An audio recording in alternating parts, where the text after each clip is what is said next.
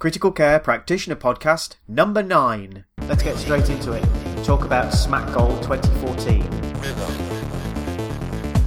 it's a meeting of all these amazing, passionate people who are just all about free open access medical education, and they're just the nicest people, the most passionate people, um, and it's such a privilege to be among them, let alone to stand up and speak to them about something. Um, so yeah, really great. If you ever get the opportunity to go, I would wholeheartedly recommend it. Um, and uh, there's nowhere I'm going to be next May other than in Chicago. I, I, was in the paediatric concurrent session, which was actually an amazing session. We had Richard Levitan talking about the paediatric airway, and then I was talking about some general paediatric issues, and then we had uh, Fran Lockie uh, talking about uh, the experiences of um, being working in a, a, children's hospice and dealing with children at the end of life with terminal illness, which is something that no one really wants to think about, but actually a really important subject. And then also um, lessons from paediatric retrieval. Really great, great speakers, a great mix, and the and the whole room was full. I was kind of hoping everyone would leave after Levitan and just leave me on my own with like three people. I could have coped with that, but no, there were just so many people in the room um, wanting some paediatrics, so that was good. It was great. Um,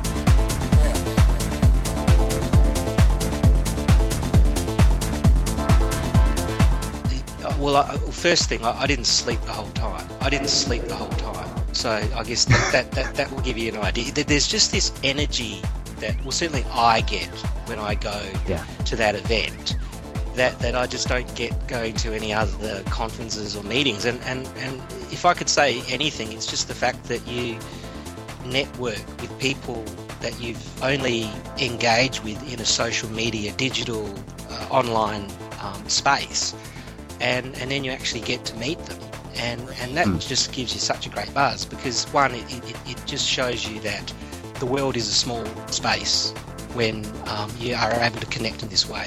So I guess that's one thing I would say. In terms of what you learn from it, I think medically it's it's, it's there's well, certainly very few conferences I would know of that you would get so much bang for your buck in terms of having internationally renowned speakers giving cutting edge topics and and learning from the best of the best, I guess. So, I mean, I mean, my interest is in airway, and, and I was able to chair one of the airway sessions, and you know, I, I was chairing sessions with people on stage, you know, who you know who have been so active and so powerful in terms yeah. of research. Well, Richard Levitan was there. Exactly, exactly, and you know, he is an incredible, credible clinician of our time, and uh, he will stand to me as being one of the, I guess, one of the true greats of airway uh, research, education, and innovation. And um, and you know, and, and I ran an airway workshop with him. So you know, just just just having that experience, I think it's it's, it's just um,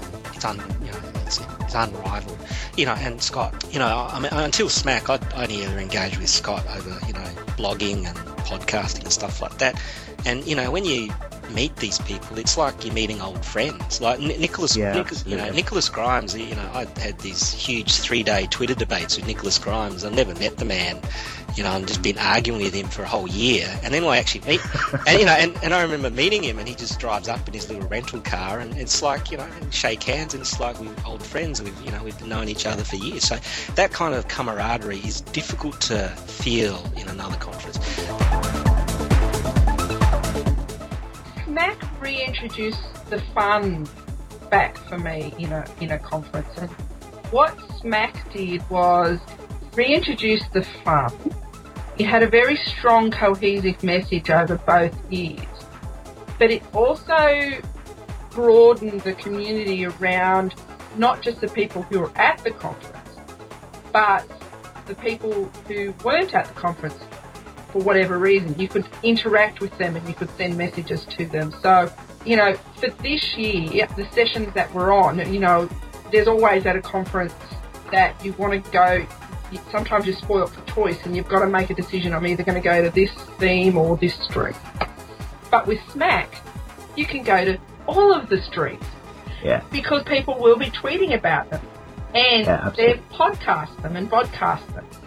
Yeah. So the knowledge isn't lost. And in um, discussions with um, professional colleagues, because I've, I've uh, obviously run some conferences, they strongly believe that if you podcast conferences, people won't come to the conferences. And I nonsense. I don't I don't agree with that because A, although you can get a lot of knowledge from the podcast, you don't get it all and you don't get the atmosphere.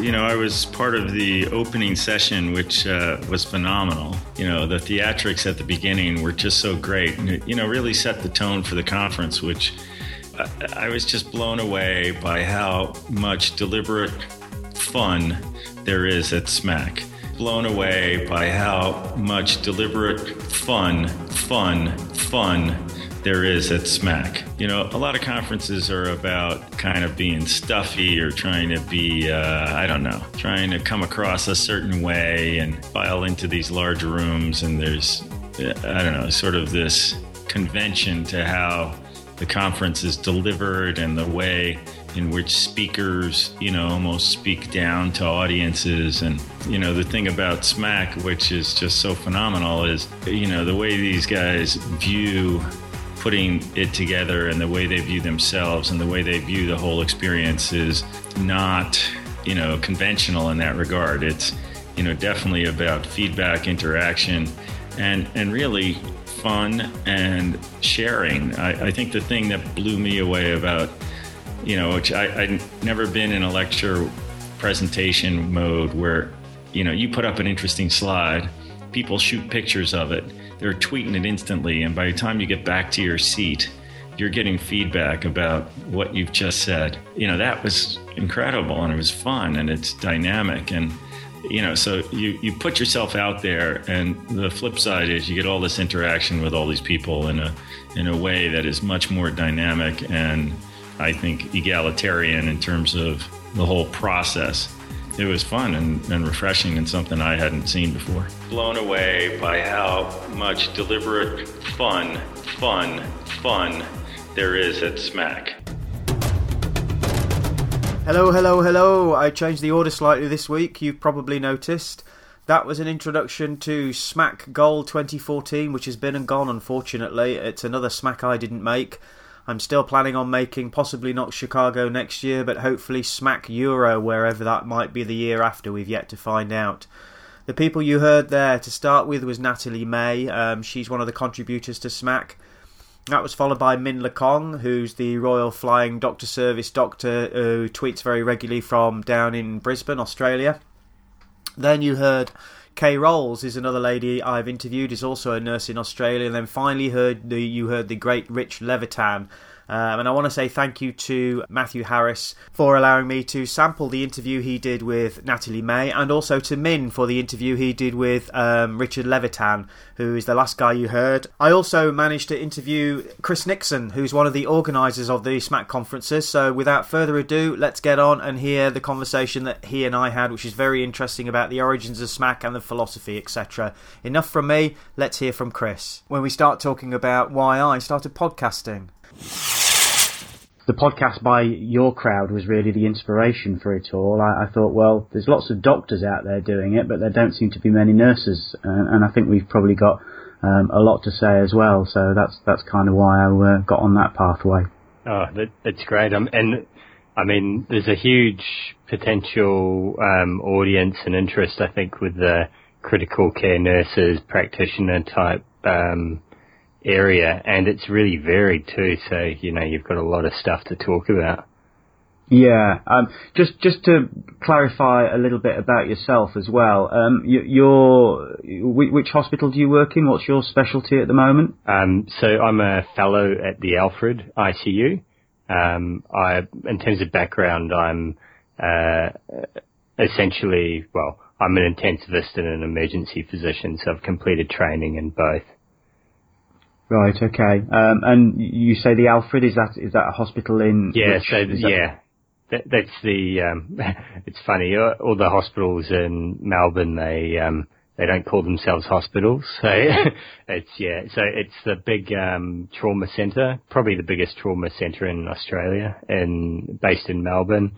Um, also, probably the biggest ECMO centre as well, and heart transplants.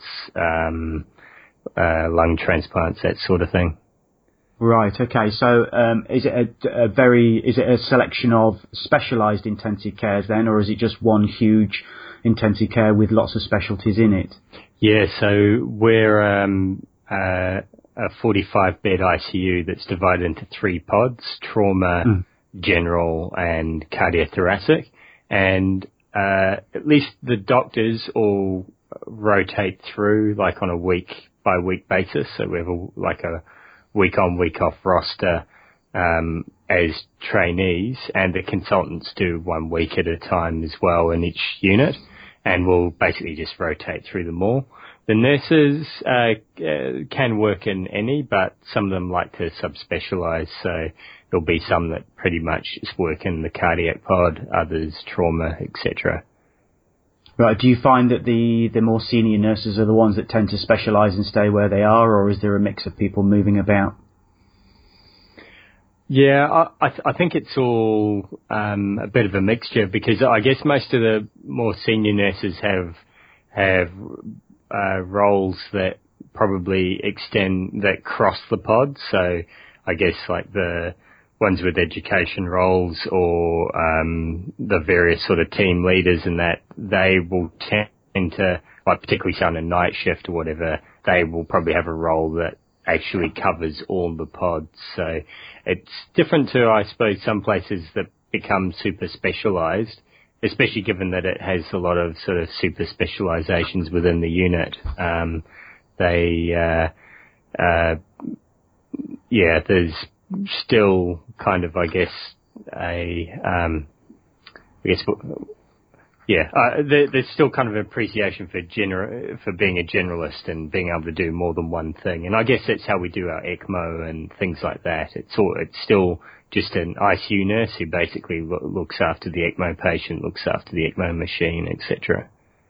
Right. Okay. Wow. Because I was um, I was involved in ECMO a good few years ago now at Glenfield Hospital in Leicester over here, mm-hmm. um, and then then it was reasonably still in its early days, and it was pre swine flu as well. I, did did you have a lot of experience of using ECMO in the swine flu epidemic that occurred a few years ago?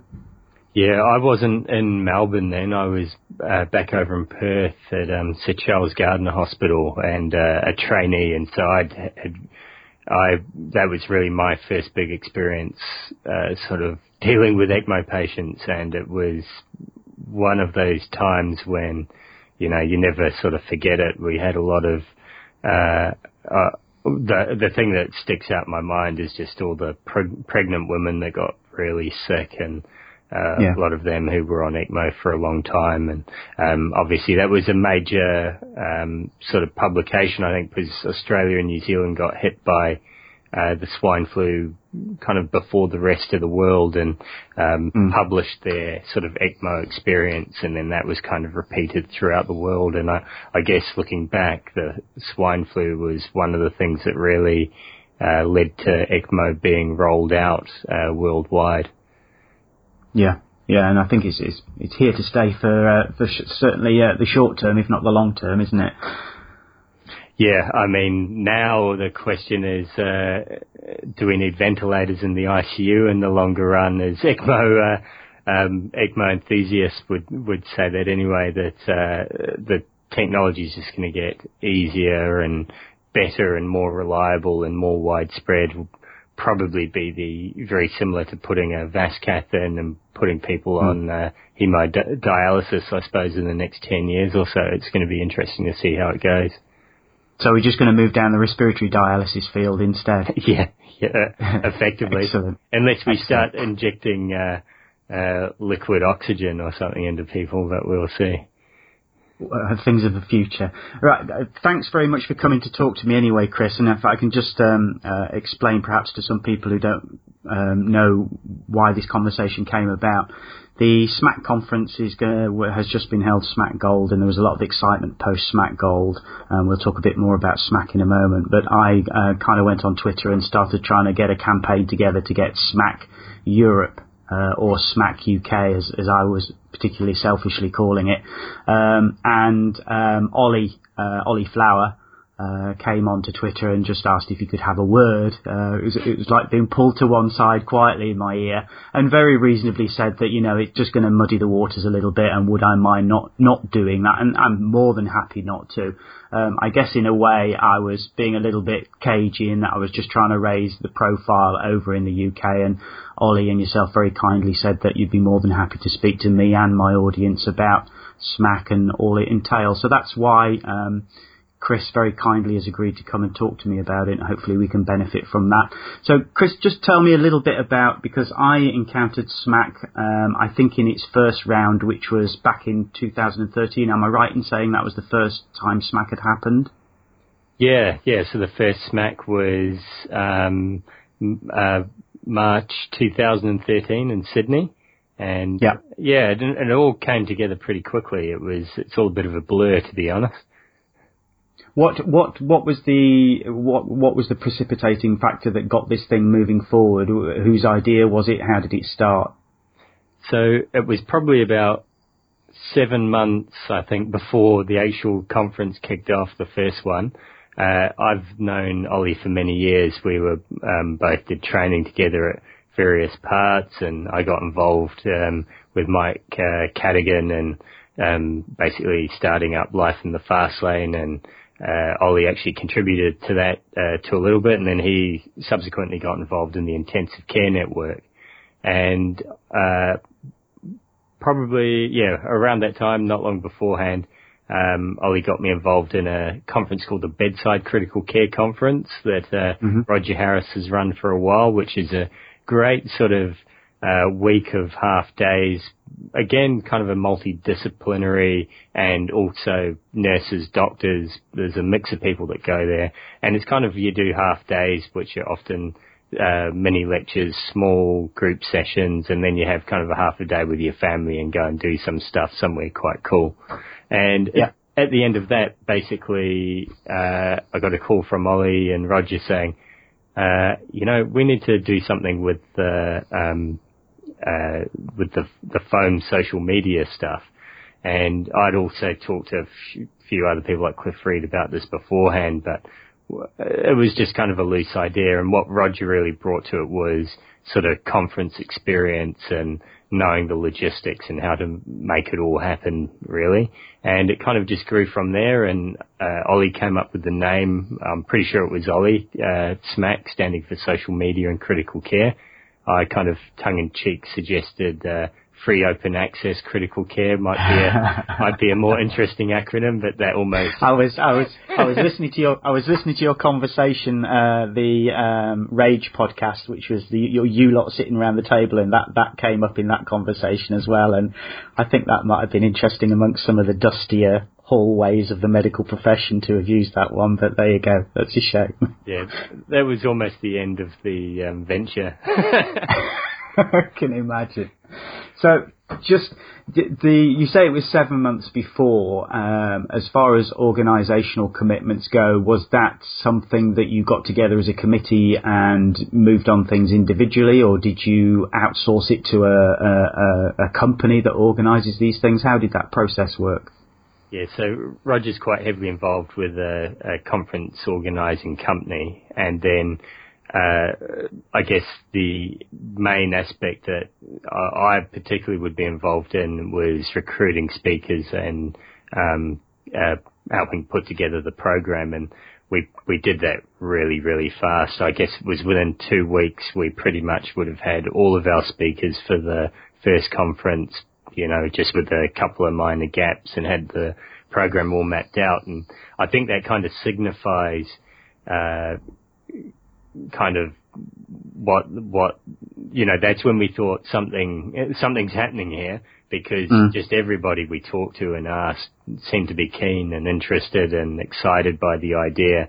So the ease with which we were able to sign up speakers and roll out a program, uh, kind of went, oh, okay, uh, maybe this will be more than two or three hundred people as we were initially expecting and then ended up with 700 or so in Sydney. Wow. And did you, um, as far as contacts go and potential speakers, because the name of the, the, the conference would suggest that it, it would involve people who were, um, let's say, social media savvy. Was that your focus in attracting speakers, or did that take second place to something that they had to say that was worth hearing? Yeah, so the, what the conference was meant to do was um, to give a a physical reality to um, uh, a community really that had sort of grown out of uh, social media circles, this free open access medical education sort of movement. Because um, we, we, Ollie in particular, I think, uh, coming from the intensive care network, which kind of grew out of the same thing, which was kind of a, a way to connect people um, over the internet and bring them face to face and that strengthens the interactions and lets you do stuff that you can't do online. So that's what we wanted it to be and we, obviously we knew a lot of great people, um, uh, from the FOAM world like Scott Weingart who are fantastic speakers and so we wanted to kind of build a conference around those core speakers and, but also to make it sort of a, a place for them to interact with people who, who they've been talking to for some time over the internet, as well as people who won't be speaking or don't have websites, but actually use this stuff and they can talk to one another as well. Yeah, okay. Because I mean, um, again, I probably discovered the power of Twitter at the same time that I discovered SMACC back in uh, January of 2013. And for me, one of the great advantages to it. It's it's a it's certainly a flattening of the hierarchy in that you know I can communicate with chief executives as well as um, nurses more junior than me. But the other great advantage is how quickly things move. I mean, for example, I was uh, chatting with a nurse on Twitter yesterday. There was a an article released where there was a, a doctor who will, shall remain nameless who was poo pooing the powers of social media. And between us, within about four tweets, we decided we'd do a podcast about it, and we've got that sorted hopefully for next week. So I just think and this is and she's Australian as well, and this is very fast communication across the whole world, and it's making the uh, working um, practices between the continents, let alone countries, um, move in a much speedier way and um, in a much more powerful way. Yeah, it's potentially a really um, powerful tool for knowledge translation. Um, together with a couple of other people, we uh, or I got a editorial um, published in Critical Care and Resuscitation on that very topic about the potential of social media for, um, I guess, knowledge dissemination and translation. It's really hard to know uh, what's going to happen and how, in the future, and just, but we've seen examples already of sort of how powerful it is for things like um, peer review. And for instance, just in the recent weeks has been the whole um, uh, uh, Tamiflu debacle has sort of come to light um, with the revision of the Cochrane review, and that was actually all triggered off by a, a Japanese doctor um, leaving a comment on the Cochrane website suggesting that their original systematic review was biased by the fact that um, most of the positive studies in favour of Tamiflu were just based on a,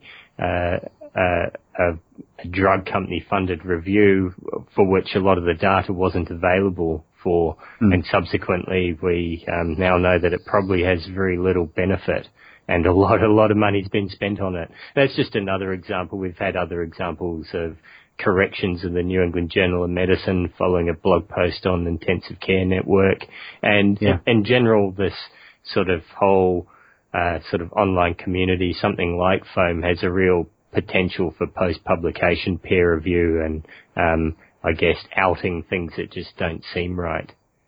Yeah, I mean the the the article I was um, looking at, particularly with the, the doctor in it, I think it from my point of view, had missed the point a little because he was saying that um, it was we needed to be much more careful using social media to um, connect with the patient population. And I don't use it to connect to the patient population. Some people might, but from my experience, it's about connecting with my peers and about networking with other people who can help me keep up to date and informed. And I, I, I suspect that's probably the way that you use it as well.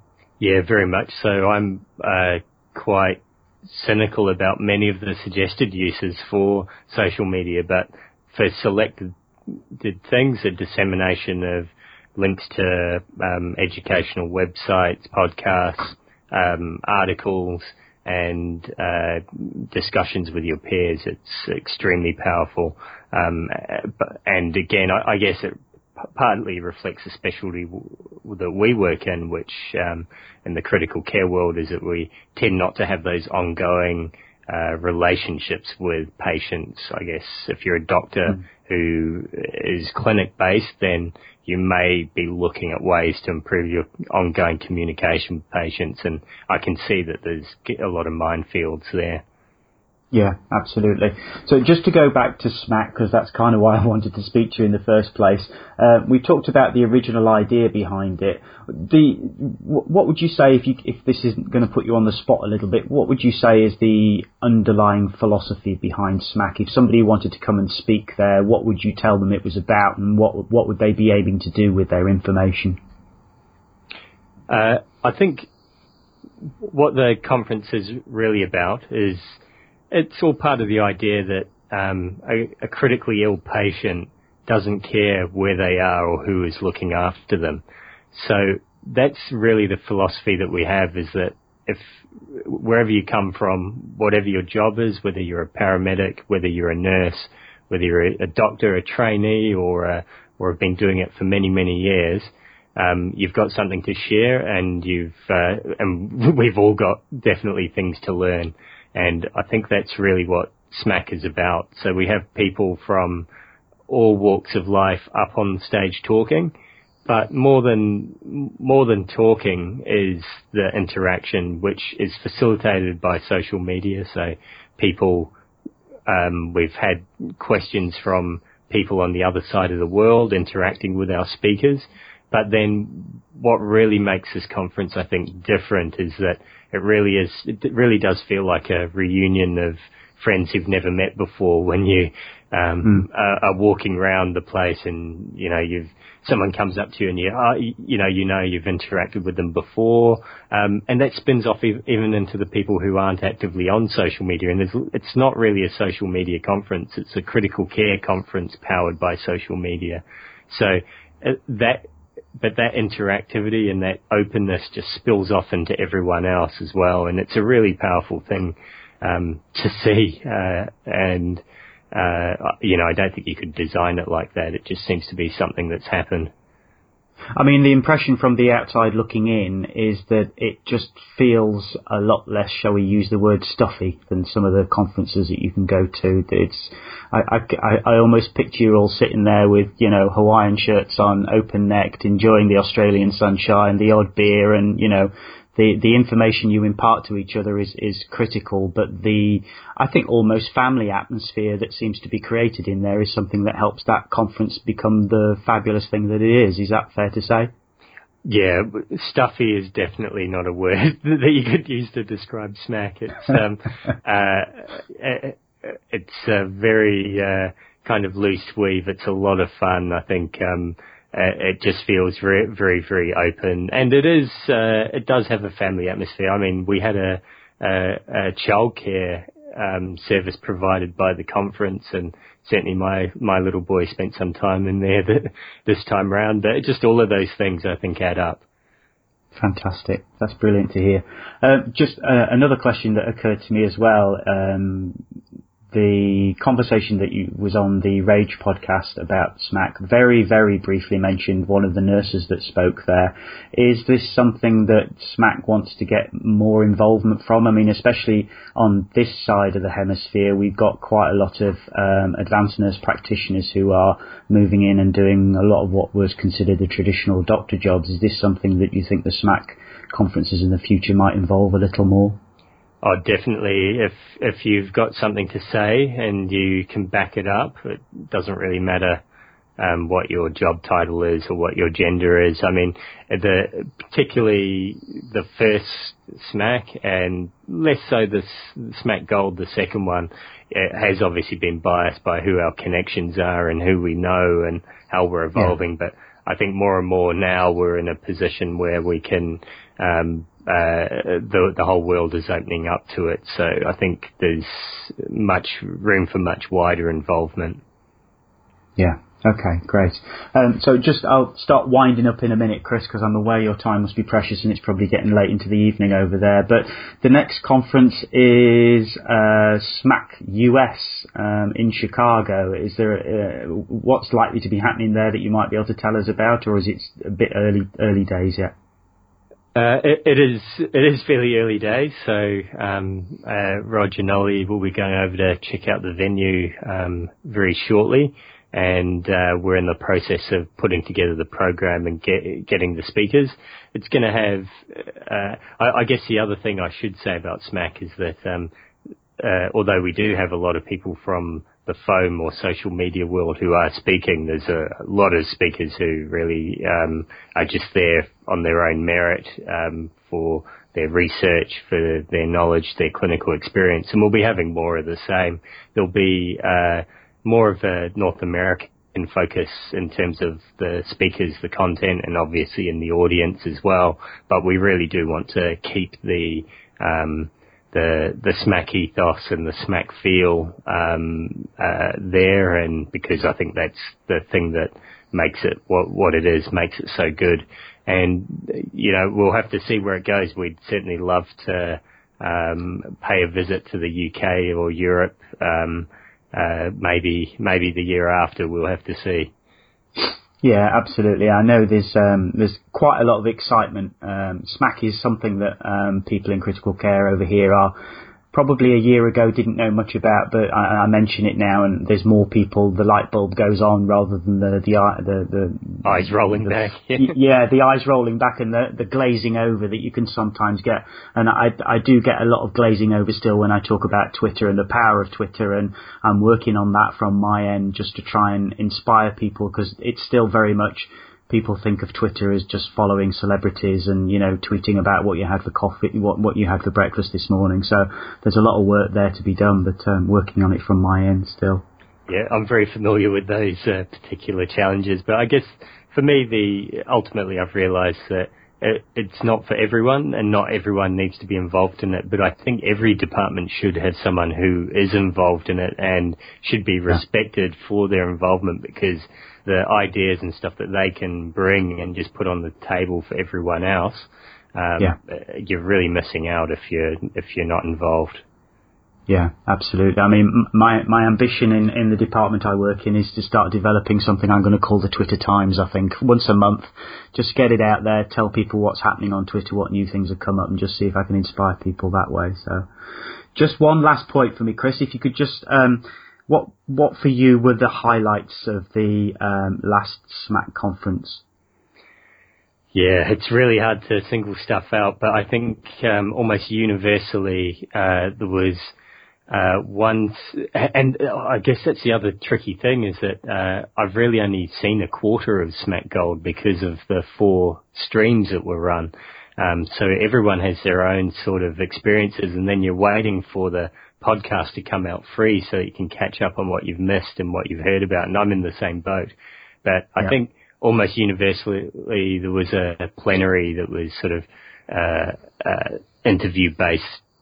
Um, we had maybe half a dozen, maybe more sort of experts from different fields on stage and Victoria Brazil kind of uh, worked them interview style and quite a challenging but um, uh, safe way about end of life and palliative care issues. And as we all know, those of us working in um, the critical care specialties, that this is really, I think, a neglected and um, just so important area of our practice. And I know a number of people after that said when that goes online, they're just gonna get everyone in their hospital just to uh, watch the video of that discussion because it, it really hit home for a lot of people. So um, we're hoping that we'll release that fairly early on, and the podcast should be coming live. Uh, well, the SMACC Gold parts of the podcast should be coming live in the next couple of weeks, very very soon. Where can people find those particularly? Where would you point them to? Uh, so the SMACC podcast is on iTunes. So if you search for SMACC Podcast, you'll find it on iTunes. and then most of the talks will appear all over the shop on on mm. on the on the FOAM websites. Because what we do is we like the speakers or um, people who actually uh, were involved in creating a part of the SMACC to actually host it on their own website. But it all does yeah. get mirrored on um, intensivecarenetwork.com. Uh, if you again, if you search for the SMACC podcast there, and much of it is also mirrored on Life in the Fast Lane. But if you're su- subscribing to iTunes or the podcast through some other um, podcast subscribing software, that way you'll get things uh, very quickly. Um, it will appear in your iTunes feed but uh, you can also uh, through the websites you'll get access to um, uh, all the slides, and many of them have videos as well associated with them. Fantastic. Just um, two, well, three last questions for you. First of all, I want you to see if you can find me one of your senior nurses in your hospital who will come and talk to me about her role, because I think it, it I'm, I'm quite keen to see um, what the development process is out there as far as advanced practice is concerned. So it would be nice to be able to, if you can tug on somebody's sleeve and get someone to come and speak to me, that would be brilliant. Yeah, I think that should be possible. I mean, there's, uh, yeah, you know, there's probably a few different areas. I suppose there's people who could probably talk from the education point of view, from the yeah. ECMO, you, you yeah. name it. So yeah, I'll definitely. That, that, that would be brilliant. I'd love love to, and you know, uh, over, over in the UK and in Europe, we'd like to hear some of the different things that you do and some of the advancements that you've made, and and vice versa, I guess. The other thing as well is you mentioned the uh, bedside critical care conference, and I, I, didn't catch the name of the doctor that organised that because he might be somebody that I might um, chase as well. What what was his name? Oh, so the um, original organizer is uh, uh, is Roger Harris, who continues to oh, be right. Uh, okay, yeah. sort of. I guess he's our he's our uh, our head honcho really at, at SMACC. Um, I think he's going to be less involved in it in the in the iterations coming up because we're all finding SMACC kind of a, an overwhelming uh, experience, which is a good thing. Um, yeah. But yeah, it's a it's a great thing to look out for. Okay. And then I wondered if you'd do me one last favour, and this will be kind of edited out of the final version of the podcast. It's just that I've been getting people to, to say a little spiel, which I can then use at the beginning of other podcasts. So uh, it goes something like, Hi, my name is, and your name, your title, and you're listening to the Critical Care Practitioner podcast, which I then edit out and use at the beginning of other podcasts. Would be that, would that be something you could do for me? Okay, so uh, let me just uh, so I'm I'll do a practice run. Uh, yeah, sure. So hi, my name's Chris Nickson. I'm a fellow at the Alfred ITU, and you're listening to the Critical Care Practitioner podcast. Is that the one? That's fantastic. Did, that, did, that, did I get the name right? yeah, you yeah. did. You got it. You got it perfectly right, and that'll do because I can I can chop that about a little bit. That's that's brilliant, Chris. Thanks for your help. Okay, no worries, mate. And, um, and yeah, it's great to see. You know, I always find it great to um, uh, see new stuff coming up and seeing what people come up with, and it's always really inspiring um, and uh, humbling to see just how many good people there are out there making really great stuff. So good on you. Well, there's, and thank you to you lot as well, because you know it's the SMACC conference and Twitter, and seeing you lot interact on Twitter that's kind of inspired me. I, I wouldn't, I, I wouldn't be um, um, overplaying it to say that possibly Twitter and the power of social media has kind of changed my uh, working career for the better in an immense way. So I'm just trying to inspire other people through that and trying to get other people to realise that, you know, there's a big world out there and we don't have to do everything just because we've always done it that way. We can learn from others it, it, very easily just by having your mobile phone in your pocket. You know, you've got by having that in your pocket, you've got the world's biggest library at your fingertips. So that's fabulous. Anyway, thanks very much, Chris. Uh, really, really nice to talk to you. And hopefully, when there's some of the issues come up, I can come and pester you again. That would be great if I could. Yeah, no problems. Uh, uh, time zones willing. Yeah, absolutely. yeah, it's throwing me a little bit that is as well, and I'm I'm also trying to I'm talking to several people from Australia next week as well, so I dare say we'll hopefully we'll get our timings right. But it's good to speak to you, Chris, and uh, we'll probably uh, meet again at some point. I'm hoping that um, I'm going to be coming to. I don't think it'll be Chicago next year, but if there is one in Europe, then that's my ambition is to make it to that one. So one day I'll shake your hand and uh, yeah, we'll have a beer together. All right then, Chris. Sounds like a Thanks for your help. Yeah. Cheers, mate. See you, mate. Bye. Bye bye. Great interview by Chris there. Really interesting to talk to. I hope you enjoyed it. I certainly did. I've learnt an awful lot and it just increases my desire to one day attend one of these SMACC conferences. In the meantime, we're just going to have to content ourselves with getting some of the SMACC videos that they're releasing regularly. The FOAMed principle is alive and well through SMACC. Various websites you can go to. You can go to the SMACC iTunes store and have a look there. They're all free and they're gradually releasing them. I've been trying to watch some of them. There's many, many more to watch and I would recommend all of them. They're all absolutely brilliant and you can learn such a lot from them. SMACC Chicago is next year. The date's been announced. Uh, it's been moved, but uh, from May to June, I believe. So the date has been announced. So if you can go, go. Um, and make sure you tweet from it so that us that can't go can follow it. Go to my website, criticalcarepractitioner.co.uk, if you want to. Uh, make contact with me. I'd love to speak to any practitioners out there that want to keep in touch. You can sign up for my newsletter, which I try to release fairly regularly. I'm still doing the YouTube um, video um, teaching project on human physiology. Um, and if you wanted to help me cover some of the costs, you can go to Patreon and sponsor some of the shows. It doesn't matter if you do or if you don't, because I'm going to keep producing them. It's just a fabulous way to network with people. I've been going on too long already. I hope you've enjoyed this one. I've certainly enjoyed making it, and I look forward to the next one. Bye bye.